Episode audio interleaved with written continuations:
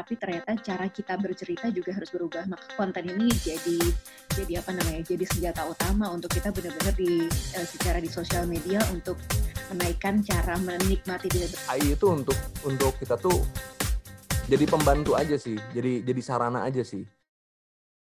Oke, nah Bapak Ibu semua, karena semuanya, belum semuanya sih, sebetulnya kita hanya pilih beberapa doang untuk presentasi. Um, selanjutnya kita akan masuk ke sesi panel discussion ya, uh, bersama semua panelis yang tadi sudah saya perkenalkan. Uh, di mana di sesi panel discussion ini saya akan uh, memberikan pertanyaan-pertanyaan kepada para panelis dan nanti akan dibahas bersama-sama seperti itu. Oke, nah mungkin untuk yang pertanyaan yang pertama kita langsung aja masuk um, kesulitan apa sih yang dihadapi selama berbisnis di masa pandemi dan bagaimana Bapak Ibu dalam melaluinya?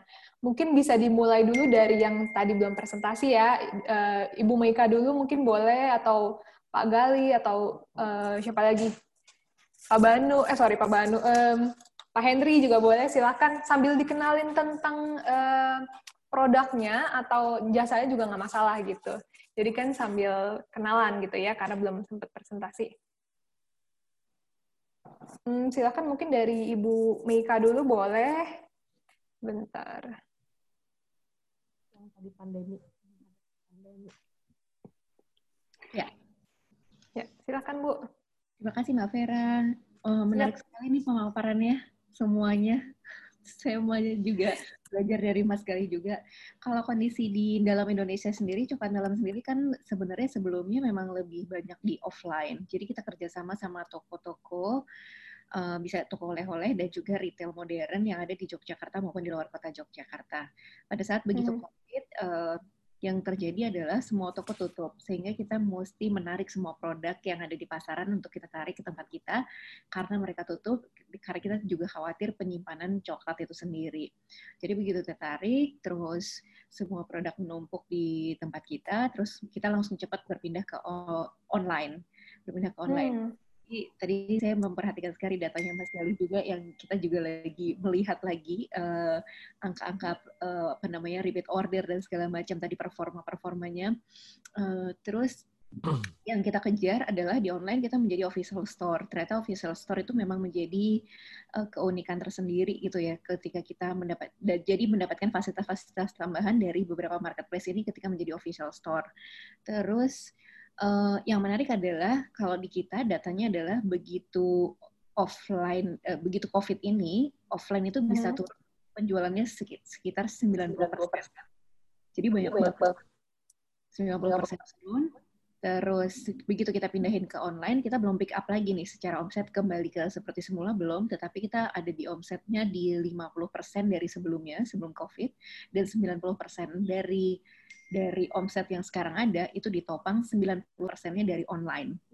Jadi hmm. perbedaan karakteristik si consumer behavior sendiri juga berpindah uh, dari offline menuju online dan online juga memang ditopang sama berbagai channel ya. Salah satunya adalah memang ada di uh, paling apa namanya uh, di marketplace juga kita memanfaatkan juga WhatsApp bisnis itu tadi dimaksimalkan dan tetap kita juga membuka kolaborasi B2B. Jadi memang uh, kita juga membuatkan produk untuk beberapa brand yang uh, facility productionnya menggunakan kita tapi menggunakan brandnya teman-teman. Jadi kayak kolaborasinya tidak hanya itu saja, tetapi ada dua kolaborasi, dua brand yang bergabung menjadi satu. Kita punya coklatnya, mungkin teman-teman yang lain ada yang klien-klien kita punya produk lain yang bisa dicampurkan ke dalam coklat, misalnya kayak kopi, kayak gitu. Akhirnya kita jadi blend produk gitu. Hmm. Beberapa kolaborasi yang kita lakukan selain channel-channel penjualan, kolaborasi juga dengan pihak swasta juga yang memanfaatkan program-program dari uh, kayak telekomunikasi yang juga punya program sehingga kita juga bisa pick up untuk bisa bertahan. Nah, yang uh, menarik lagi adalah kalau kita dari kemarin di dalam itu positioningnya adalah memang oleh-oleh. Jadi memang ternyata kita harus membuat konten yang berubah juga. Jadi konten yang berubah di sosial media adalah kita geser, bukan lagi bukan kamu datang ke Jogja terus kamu mempunyai cindera mata atau tanda hati, tetapi yang kita ceritakan adalah kalau kamu kangen sama Yogyakarta, kamu bisa mendapatkan produknya untuk kita kirimkan sebagai uh, teman kangen-kangenan di saat kamu juga harus stay at home bersama keluarga. Nah, konten itu yang akhirnya kita switch supaya hmm. uh, produknya tidak berubah, kayak tadi mungkin disampaikan sama Mas, Mas Rendika juga ya, caranya yang berubah kayak gitu. Uh, value propositionnya tetap, tapi ternyata cara kita bercerita juga harus berubah. Maka konten ini jadi jadi apa namanya? Jadi senjata utama untuk kita benar-benar di uh, secara di sosial media untuk menaikkan cara menikmati dengan berbeda bahkan kita juga menyiapkan konten-konten do it yourself with our coklat gitu misalnya kamu bisa bikin uh, minuman coklat bisa bikin kue tapi dengan coklat kita yang itu juga kita siapin supaya uh, kita jadi kasih pilihan apa namanya perbedaan menikmati uh, semua produk-produk yang dalam Indonesia tapi di rumah aja kayak gitu. Hmm, oke, okay. menarik banget, uh, Bu Meika. Jadi tadi strateginya seperti itu ya, dari konten ya, dibangun dari konten ya. Wah, wah, oke, okay, menarik, menarik. Thank you, Bu Meika, untuk tanggapannya. Mungkin dari yang lain, dari Pak Fajar mungkin, atau silakan.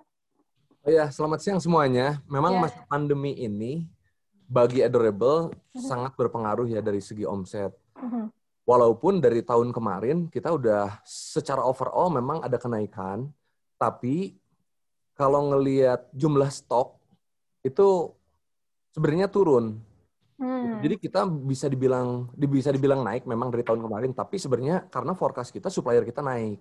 Kesulitannya kami adalah kemarin uh, kebanyakan kan vendor-vendor kami ini UKM-UKM kecil yang mereka produksi sepatu juga bukan untuk adorable aja, tapi untuk beberapa hmm. brand juga. Nah, ketika brand offline ini mereka pada tutup, jadi mereka semuanya kirim barangnya kan ke kita tuh.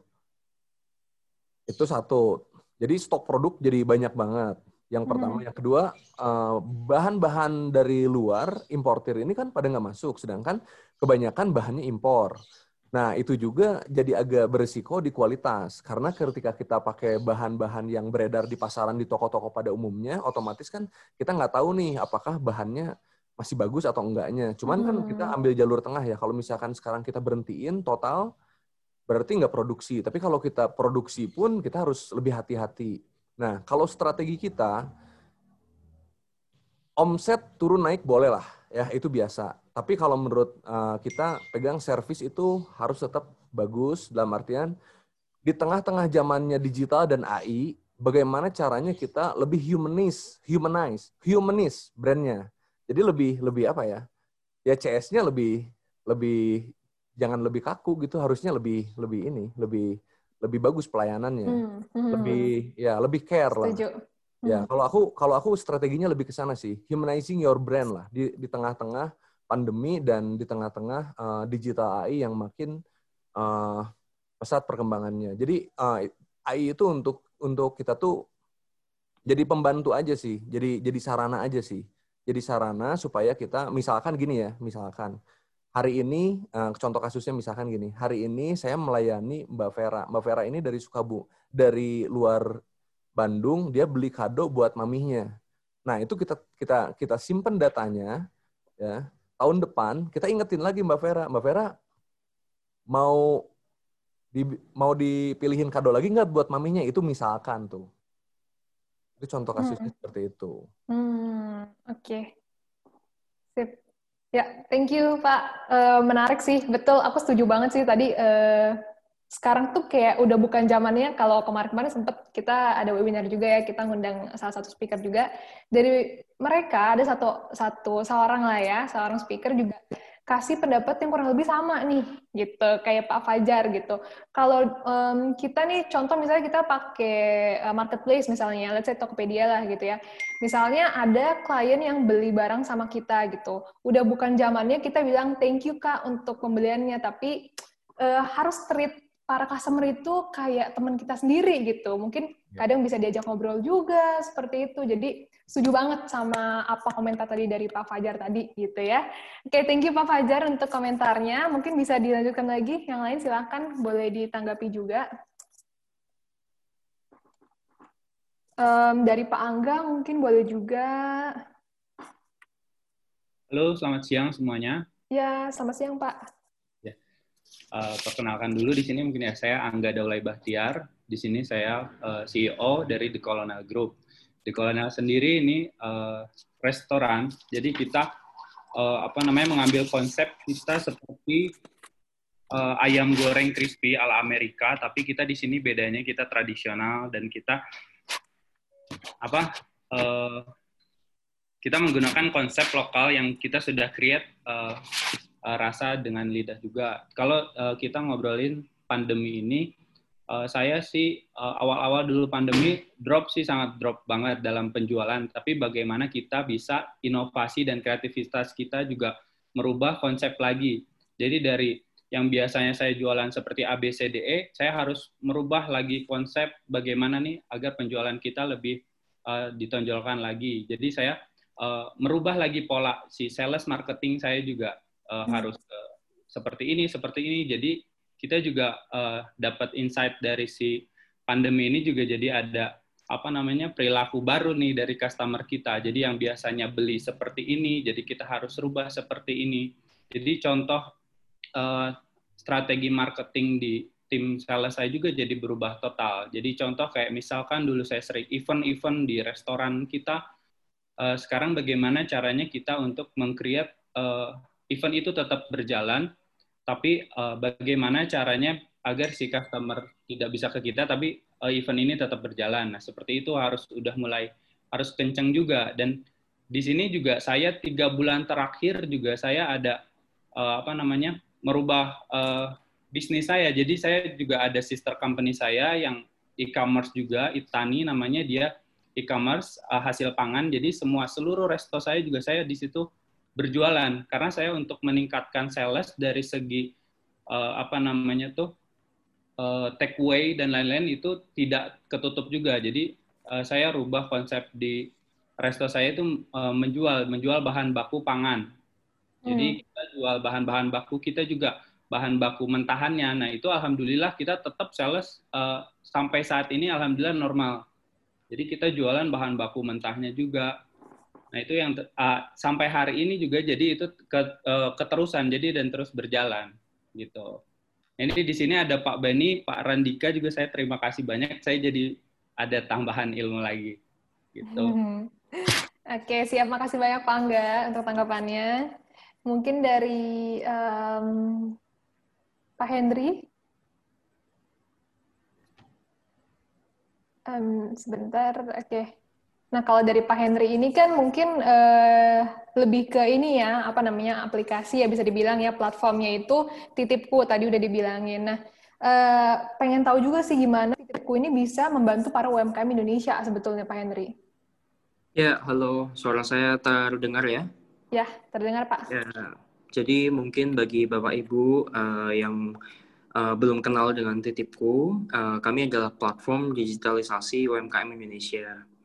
Sejauh ini kami sudah membantu lebih dari 100 ribu UMKM Go Digital dengan dukungan dari anak-anak muda. Jadi kebanyakan itu pelaku UKM, apalagi yang sudah berusia cukup lanjut, kesulitan untuk Go Digital. Mungkin tidak semuanya punya smartphone, bagi yang sudah punya pun uh, belum tahu cara pakainya untuk bisnis. Nah, anak-anak muda yang menggunakan aplikasi Titipku itu membantu satu persatu para pelaku usaha, terutama mereka yang konvensional seperti pedagang di pasar tradisional, kaki lima, industri di desa-desa dan sebagainya. Hmm. Jadi kami Titipku ini adalah social company uh, eh, PT Terang Bagi Bangsa, nama PT kami, dan sejauh ini kami menjadi partner dari beberapa kementerian Nah, tadi kalau pertanyaannya bagaimana titipku itu membantu UMKM? Pertama, kami bantu mereka go digital. Yang kedua, kami promosikan. Hmm. Ini semuanya ini gratis. Jadi titipku sama sekali tidak minta komisi, tidak menaikkan harga, tidak ambil margin. Jadi hmm. karena kami social company itu ya. Nah, uh, kami bantu untuk marketing dan distribusinya seperti itu. Selain itu, kebutuhan-kebutuhan UMKM itu kami support juga. Jadi contohnya pelaku UKM itu punya kesulitan itu terutama dalam empat bagian. Pertama itu modal, modal usaha ya. Nah, kami menjadi partner dari perbankan, koperasi, BPR, dan juga industri keuangan. Jadi bagi UKM-UKM yang membutuhkan modal usaha itu uh, biasanya tuh menghubungi ke titipku dan kami berikan referensinya. Nah, karena ada referensi dari titipku, uh, perbankan itu percaya dengan uh, eh, UKM yang meminta apa uh, modal tersebut.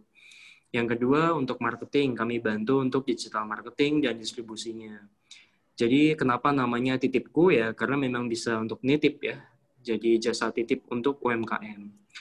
Bedanya titipku dengan marketplace lainnya itu uh, kami benar-benar selektif. Yang boleh masuk itu adalah uh, 100% UMKM asli Indonesia. Jadi hmm. kalau misalnya Bapak Ibu tahu ya marketplace sekarang ini tadi juga sudah disampaikan ya oleh pembicara yang lain ya, mayoritas itu produknya adalah produk impor. Eh, transaksinya e-commerce itu meningkat setiap tahun, setiap bulan. Tapi sayangnya produk lokal kita kan tenggelam. Nah, jadi untuk yang diberikan oleh titipku solusinya, uh, kami benar-benar kurasi dulu.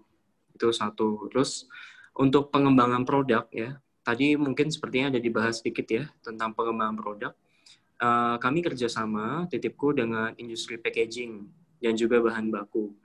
Uh, eh, UKM itu banyak sekali yang cerita ke titipku ya. Mereka itu pengen punya brand kemasan yang bagus, tapi desain brand itu mahal. Nah, hmm. kami titipku ini bantu mereka gratis desain brand. Jadi logo, kemasannya, brandingnya itu semuanya gratis kami desainkan. Lalu yang kedua, uh, eh, UKM itu tidak punya kemasan yang bagus. Kenapa? Karena kalau pesan ke industri packaging itu harus ada minimal quantity yang sangat besar, 5.000 hmm. piece, 10.000 piece. Yep. Nah, ke titipku bisa pesan tanpa jumlah minimal. Nah, ini kenapa kami bisa seperti ini? Karena kami uh, berpartner ya, berpartner secara strategis dengan uh, corporate-corporate besar. Jadi mereka yang mau bantu UKM, itu mereka bisa uh, pesan gitu uh, lewat titipku ya, misalnya 100 piece saja dengan harga yang hmm. sama seperti kalau mereka pesan dalam jumlah besar.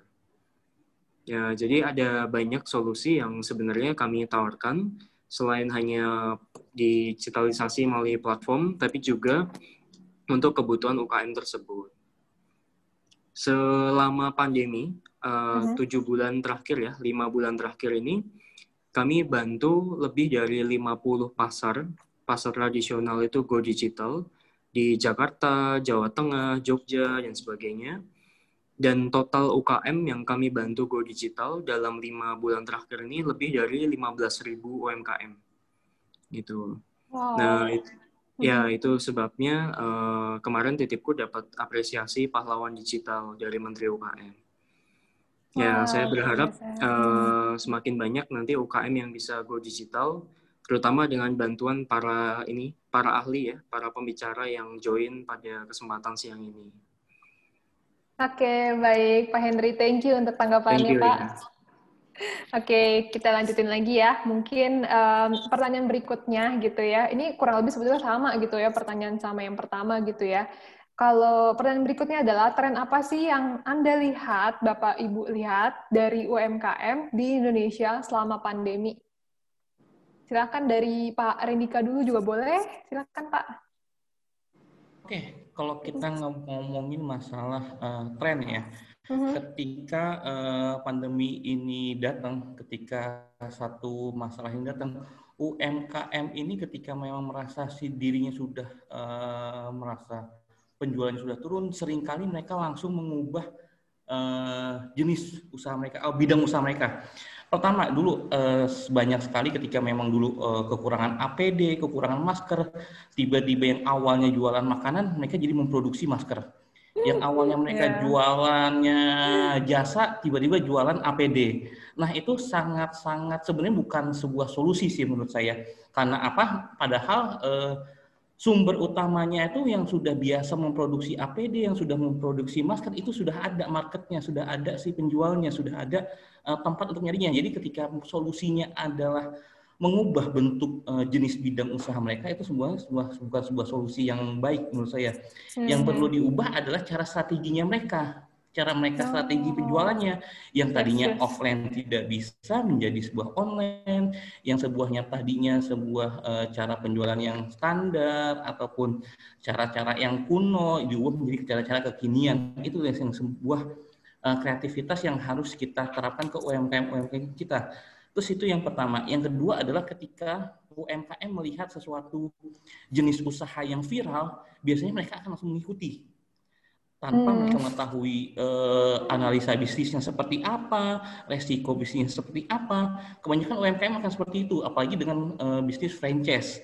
Itu dengan mudahnya mereka hanya membayar franchise, tapi tidak mereka tidak mempelajari resikonya seperti apa. Itu sering kali uh, tren-tren yang sedang uh, ada di UMKM saat ini. Mungkin saya melihat gambarnya seperti itu. Dan yang ketiga, uh, cara mereka untuk melakukan penjualan. Mungkin beberapa hal belakangan ini pernah uh, sempat konten viral cara penjualan yang uh, odading oleh.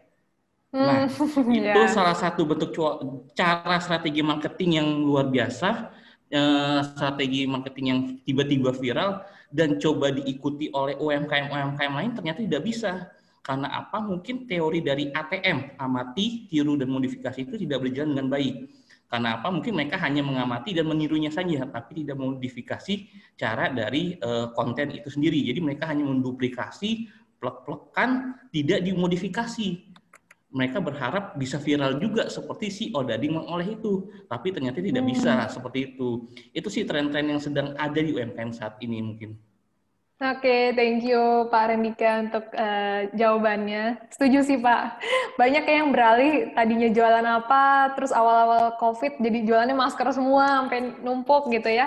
Saya setuju banget. Jadi strateginya teman-teman kata ini strateginya yang harus diubah. Contohnya tadi mungkin Bu Meika itu sudah menerapkan strateginya yang diubah ya, kontennya yang diubah.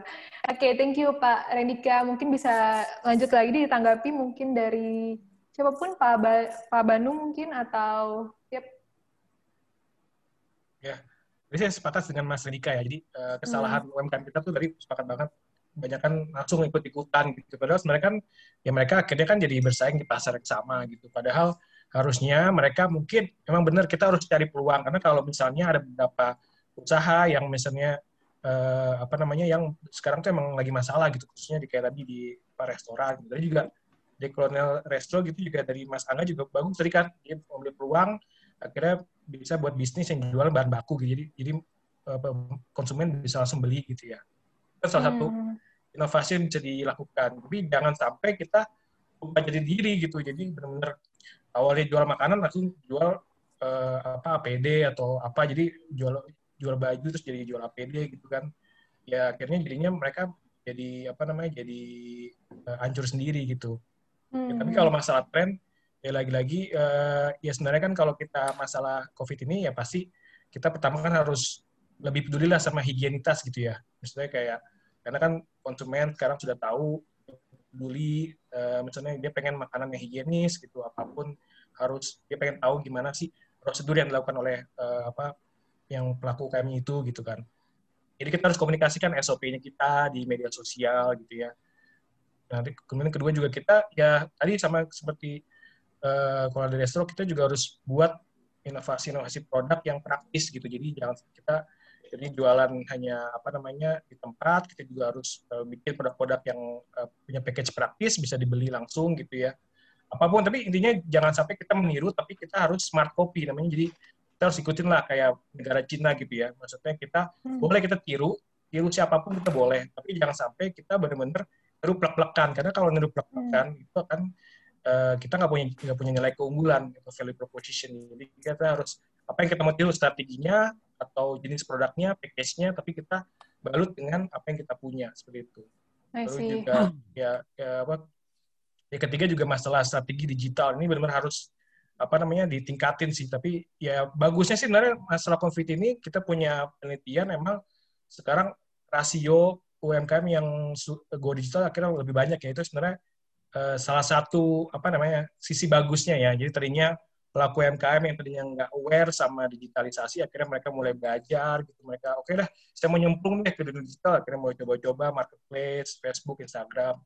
Ya, itu sebenarnya sisi bagusnya cuma ya pelaku UMKM juga harus inilah apa namanya ya jangan menyerah untuk belajar karena digitalisasi ini emang mungkin banyak yang susah karena tek, masalah teknis gitu ada juga masalah koneksi tapi uh, apa namanya tadi juga bagus juga dari titipku jadi bisa membantu UMKM dalam masalah ini jadi sebenarnya kita sebenarnya banyak sih kita punya berbagai kita punya ekosistem ya ekosistem ini sebenarnya harus kita ketahui bersama-sama karena banyak loh yang pihak yang mau membantu UMKM kita gitu seperti tadi titipku gitu dan kita harus manfaatkan ini jangan sampai kita ngerasa ah uh, uh, saya mau lakuin itu sendiri gitu. Padahal sebenarnya kita punya banyak sekali platform gitu startup yang mau membantu UMKM dan kita harus manfaatkan.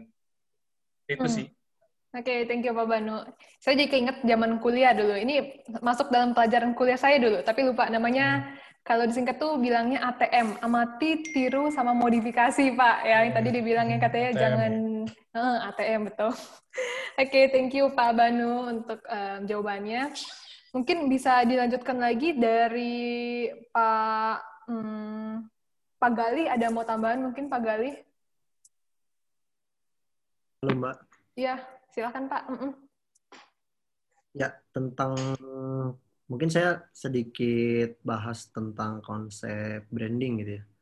Um, ya yang ada hubungan yang ada hubungannya tadi juga dengan yang disampaikan oleh oleh uh, Mas Rendika gitu ya. Hmm. Kalau nggak salah gitu ya. Bahwa um, di tengah persaingan bisnis yang semakin ketat ini gitu ya. Contoh misalkan uh, di Kilafun sendiri gitu ya ketika kita belum punya brand yang kuat, kemudian uh, masuk ke marketplace gitu ya, itu juga menjadi satu PR besar gitu. Ya. Karena apa? Ketika brand kita belum kuat dan ada produk kompetitor di sana gitu ya, itu kita sudah hampir dipastikan gitu ya, itu akan kalah bersaing. Apalagi kalau misalkan kita kalah dari segi harga, dari segi uh, porsi dan lain sebagainya gitu. Ya. Maka yang harus yang yang harus kita buat adalah menguatkan si brandnya dulu gitu. Nah, cara menguatkan brand ini um, memang tidak tidak tidak seinstan dan tidak sesimpel itu ya. Perlu perlu waktu juga perlu strategi gitu ya. Nah, yang kita lakukan adalah memposisikan uh, uh, yang kita bangun itu bukan produknya gitu ya, tapi company-nya, tapi perusahaannya gitu. Nah, kalau sekarang contoh lah misalkan let's say uh, produk bakso aci gitu ya. Nah, produk bakso aci kan sangat mainstream gitu ya. Ketika uh, Mbak Vera searching bakso aci di marketplace gitu ya. Mbak Vera akan menemukan bakso aci yang harganya premium sampai yang harganya 5000 5000-an ada, Mbak. Dan lima ribu itu masih jadi coret lagi harganya, Mbak. jadi yang terjadi adalah ketika brand kita belum kuat, akan terjadi perang harga di situ. Nah, dan ini yang yang tentu tidak tidak diinginkan oleh setiap pelaku usaha gitu ya. Masuk ke dalam situasi red ocean di mana di situ terjadi perang harga, terjadi uh, saling bunuh, saling uh, sikut dan lain sebagainya. Gitu. Makanya harus dikuatkan adalah branding. Nah, untuk membangun branding, uh, saya sarankan apalagi di kondisi pandemi kayak gini Pertama, teman-teman UKM itu uh, harus bikin usaha dengan modal yang paling kecil gitu. Ya. Jangan sekali-kali di masa pandemi ini mencoba investasi untuk sesuatu uh, yang besar, misalkan contoh pembelian mesin atau pembelian uh, tempat usaha gitu ya, renovasi tempat usaha dan sebagainya. Itu tidak sangat disarankan gitu ya di, di tengah situasi pandemi kayak gini. Kemudian harus buat satu single unique product kesalahan um, banyak UKM adalah mereka terlalu cepat mengeluarkan uh, eh, SKU gitu ya satu unit atau misalkan uh, varian di di waktu yang bersama atau di waktu yang sangat cepat. Sehingga ini menjadi uh, bom waktu juga buat mereka karena mempertahankan kualitas ternyata tidak semudah yang dibayangkan gitu ya. Jadi buat satu single uh, atau single unique produk dan kalau di tengah apalagi pandemi ini dapat dilakukan atau dikerjakan dari rumah. Dan yang terakhir, uh, bidik pasar yang potensial. Nah, membidik pasar potensial ini tentu perlu riset ya. Kalau saya tadi bilang di Indonesia ini misalkan penggila cabai nomor tiga di dunia, maka produk sambal, produk saya ada ada beberapa contoh ya, kayak misalkan uh, di Bandung ini saya sering beli namanya paru paru mercon teh mei dia uh, eh, UMKM belum lama go digital tapi dia punya uh, produk mercon uh, maksud maksudnya mercon tuh jajanan makanan pedas ya paru sama daging sapi mercon uh, yang dia bikin secara homemade di rumahnya dia. Kemudian didistribusikan atau dipasarkan ya di sekitar Bandung aja gitu ya. Dan itu rasanya enak gitu ya. Ketika rasanya enak maka akan tercipta uh, apa ya experience yang positif dari konsumen. Ketika konsumen dapat uh, experience itu, diharapkan kan mereka merekomendasikan atau enggak repeat, repeat order atau enggak yang ngasih testimoni gitu ya. Sekarang kan kasih testimoni di Instastory aja itu uh, engagementnya udah lumayan. Jadi saya sarankan di tengah pandemi itu uh, hal-hal semacam itu. Atau saya kasih contoh lain, ada namanya Mama Chan uh, Bakery gitu ya. Dia bikin sama produk rumahan juga, roti gitu ya, roti sobek gitu ya. Kemudian dikasih sama saus uh, kurma. Itu enak banget rasanya dan setiap kali sarapan saya pakainya pakai itu. Nah, uh, mereka punya satu single single produk tapi hmm. kuat gitu si single produknya ini mbak sehingga apa sehingga uh, terciptanya experience yang positif bagi konsumennya itu sangat berpeluang dan pada akhirnya nanti akan sangat berpengaruh juga terhadap branding. Nah setelah itu mungkin bisa dilakukan kayak misalkan uh, endorsement ke selebgram-selebgram lokal dulu misalnya yang uh, harganya tidak terlalu mahal tapi dia uh, satu segmen dengan produk kita gitu ya. Dan ya di lokal Bandung misalkan kan sekarang banyak banget nih yang uh, seragam-seragam lokal gitu ya yang harganya terjangkau atau malah cuman misalkan ngirim produk doang itu udah bisa di ini gitu ya. Tinggal gimana pinter-pinter kita nyarinya aja sih sebenarnya. ya, itu sih hal-hal kecil yang bisa dilakukan karena ya sama yang kita lakukan dulu juga seperti itu gitu ya tidak langsung uh, mengeluarkan budget marketing yang besar, kemudian uh, endorsement misalkan ke dalam negeri selebgram-selebgram yang udah punya nama gitu. Kita juga melakukan hal yang sama ya, dari mulai yang kecil dulu dengan satu uh, unik produk dulu dan tetap konsisten dengan itu. Itu sih mungkin tambahan dari saya. Oke, okay, thank you Pak Gali untuk tambahannya. Oke, okay, um, kayak kita udah bisa move on ya ke pertanyaan berikutnya ya. Oke, untuk pertanyaan berikutnya, uh, tadi sempat uh, sudah banyak banget yang nyinggung bahwa digital, digital, digital banyak kayak nyinggung gitu ya. Terutama mungkin di masa COVID kayak gini, yang masih pan masa pandemi seperti ini, mungkin ini salah satu cara yang digunakan oleh para pelaku MKM untuk bisa bangkit lagi pelan-pelan dengan cara ia memanfaatkan digital, memanfaatkan teknologi seperti itu. Nah, menurut Bapak Ibu semua para panelis hari ini, kesalahan apa sih yang banyak dilakukan oleh UMKM yang akan terjun ke dunia digital? Biasanya itu kesalahan apa sih yang sering dilakukan? Gitu. Silakan mungkin dari siapa pun bisa memulai langsung saja. Halo. Ya, silakan Bangga. Halo, saya mungkin bercerita pengalaman saya sedikit ya. Boleh, boleh. Dulu saya juga di UMKM. Jadi saya dulu dari uh, seller, saya berjualan produk ayam ke ibu-ibu masing-masing bagaimana saya cara saya memasarkan produk kolonel ini tuh dulu saya jualan frozen foodnya dulu bagaimana saya menciptakan hmm. reseller banyak reseller bagaimana uh, uh, sehingga saya mendapatkan rasa yang sekarang kolonel dengan lokal cita rasa uh, lokal punya itu kita belajar dari situ juga. Untuk kalau kesalahan dari uh, UMKM, kalau kesalahan sih saya bilang saya punya kakak saya sendiri, dia punya usaha uh, produk makanan. Kesalahannya dia sih uh, yang saya apa namanya? yang saya analisa itu kurang lebih jadi dia kurang uh, analisanya mungkin dari segi lokasi, price. Jadi sebelum kita membuka uh, membangun usaha uh, usaha itu kita harus lihat dulu uh, kita jenis usahanya apa, usaha kita bisa panjang nggak nih usaha kita itu, terus uh, lokasi kita seperti apa, dan tentunya lagi uh, harga jual kita seperti apa.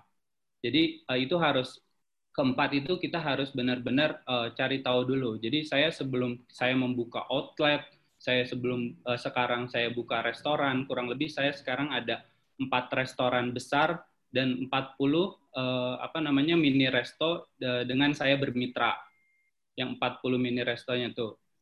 Jadi uh, itu jadi kita harus uh, benar-benar analisa dulu dari segi lokasi, price uh, sama apa namanya uh, lingkungan sekitar juga terus uh, sama produk makanan yang kita akan jual ini bisa diterima atau tidak di masyarakat uh, dan uh, jenis produk makanan ini tuh kita bisa panjang atau tidak. Nah, itu yang harus mungkin lebih di ini lagi dianalisa. Dan tentunya lagi kita harus terima masukan-masukan uh, dari orang-orang. Produk kita seperti ini nih kurang ini yes. nih itu harus tetap diterima. Karena yang saya uh, pengalaman saya pribadi termasuk ke teman saya kakak saya juga ketika kita uh, berikan apa namanya masukan atau uh, saran itu kayak seperti mentalnya itu kurang. Jadi mereka dikasih komentar A udah aja. Jadi dia tidak melakukan bukannya dia merubah uh, apa namanya kesalahan itu jadi malah dia ya udahlah saya udahan aja nah itu mungkin dari segi mentalnya harus lebih kuat lagi hmm, oke okay. ya. menarik menarik Thank you Pak Angga untuk uh, masukannya. Ada ya. lagi mungkin dari yang lain silakan mau uh, menanggapi silakan langsung aja. Mungkin dari saya, uh, Mbak Boleh, Pak. ingin silakan. menanggapi mungkin uh, bukan kesalahan ya jatuhnya persiapan dari masing-masing UMKM itu. Karena hmm. apa? Uh, persiapan utamanya adalah persiapan budgeting karena apa di dunia digital itu ternyata banyak juga faktor-faktor atau item-item yang akhirnya tidak masuk ke dalam estimasi budgeting mereka. Misalkan hmm. mereka membuka website, ternyata ada biaya hosting, biaya uh, domain yang mereka harus perpanjang. Mungkin yang tadinya orang benar-benar awam, yang tadinya toko offline berubah ke online, yang tadinya tidak punya website menjadi website, mungkin dia tidak masuk dalam estimasi budget mereka. Itu yang pertama. Kemudian biaya-biaya jika memang ada nanti ada virus di hara apa di tengah-tengah mereka buka toko online itu, kemudian biaya-biaya iklan, kemudian biaya untuk foto produk mereka. Mungkin mereka yang tadinya hanya offline tidak memikir untuk bagaimana kualitas eh, apa tadi yang sempat disinggung masalah eh, uh, bagaimana tampilan yang bagus, uh, good looking, good looking dari bisnis kita itu, bagaimana yang tadinya offline hanya jualan di toko, dirubah menjadi kita harus foto produk, itu perlu biaya-biaya yang harus disiapkan. Mm-hmm. Nah, mungkin persiapan itu yang kurang, akhirnya mereka kok merasa tidak dapat untung atau untungnya sedikit keluar untuk biaya-biaya yang tidak terduga, biaya-biaya iklan, biaya-biaya macam-macam itulah. Itu menurut saya yang harus disiapkan oleh UMKM. Terus juga ingin sedikit menanggapi tentang masalah e-commerce. Kalau menurut saya ketika memang orang tadinya bisnisnya offline untuk terjun ke online, e-commerce bukan menjadi solusi yang uh, mutakhir menurut saya. Kenapa? Karena e-commerce itu pasarnya sangat luas sekali, sangat bebas. Kita tidak bisa menemukan pasar kita sendiri. Di e-commerce itu usia mungkin dari usia 15 tahun sampai 40, 50, 50 tahun pun ada di e-commerce. Tapi tidak spesifik dengan mungkin akhirnya dengan usaha kita sendiri. Mungkin hmm. kalau dari saran dari saya adalah membuka toko online sendiri, membangun uh, website apa WhatsApp bisnis sederhana. Itulah maka pentingnya kita mempunyai database dari masing-masing usaha kita, eh, database pelanggan, database customer kita itu sangat penting karena apa? Ketika kita ingin melakukan sebuah perubahan, info-info itu kita bisa langsung menginformasikan kepada pelanggan kita. Mungkin kita ada launching website baru, kemudian kita punya toko uh, di Instagram baru itu mungkin lebih bisa uh, segmented daripada kita langsung melempar kepada e-commerce. Karena apa? Baik lagi tadi sudah sempat disinggung ketika kita baru masuk terjun ke e-commerce sudah banyak brand-brand apa brand-brand lain yang sejenis dengan usaha kita yang sudah lama, yang sudah mempunyai market di marketplace-nya itu atau di e-commerce itu pasti akan terjadi uh, perang harga, perang ini, perang uh, promo dan lain-lainnya. Makanya mungkin untuk dari saya sendiri solusinya adalah kita menciptakan toko online sendiri. Banyak kok kita bisa memanfaatkan website, kita bisa eh, di Instagram sudah ada eh, Instagram toko saat ini, kemudian WhatsApp bisnis itu lebih eh, mungkin lebih efisien dan lebih segmented ketimbang kita langsung melempar ke e-commerce. Gitu sih hmm. Ya, Thank you Pak, insight baru nih buat saya juga. Wah menarik betul ya. Jadi kita cari pasar sendiri gitu ya nggak ada perang harga hmm. jadinya. Sip sip. Thank you Pak uh, Rendika. Um, silakan lagi bagi Bapak Ibu yang mau menambahkan. Silakan. Ya tapi saya mau menangkap sih apa boleh. dari Pak Rendika ya. Hmm, boleh Pak Benar sih apa uh, kalau commerce itu emang uh, situasinya kan emang apa namanya ya terlalu besar ya marketnya gitu. Jadi tapi sebenarnya ya kita kesalahan dari apa namanya para pelaku itu mereka itu nggak lakuin riset kan sebenarnya padahal riset hmm. pasar itu kan penting sekali ya hmm. jadi ya riset dari harga dari produk pesaingnya apa aja gitu ya dan, dan sebenarnya ketika mereka apa namanya bisa lakuin riset itu uh, apa namanya kita juga di komunitas sekarang juga ada namanya acara pojok pasar online gitu ya jadi kita bekerjasama dengan tunjuk.com itu uh, salah satu agregasi e-commerce Tokopedia, Shopee, Bukalapak. Jadi kita bisa tahu tuh uh, harganya apa yang cocok, kemudian produknya fitur-fiturnya apa sih yang yang sering dicari itu apa sih sebenarnya. Nah, itu sebenarnya kita perlu perlu lebih aja sih risetnya apa di situ. Jadi kita bisa apa namanya bisa tahu uh, produk kita cocoknya apa nih. Jadi kita bisa lebih main apa search engine optimization di e-commerce yang yang dicari oleh konsumen kita tuh apa gitu.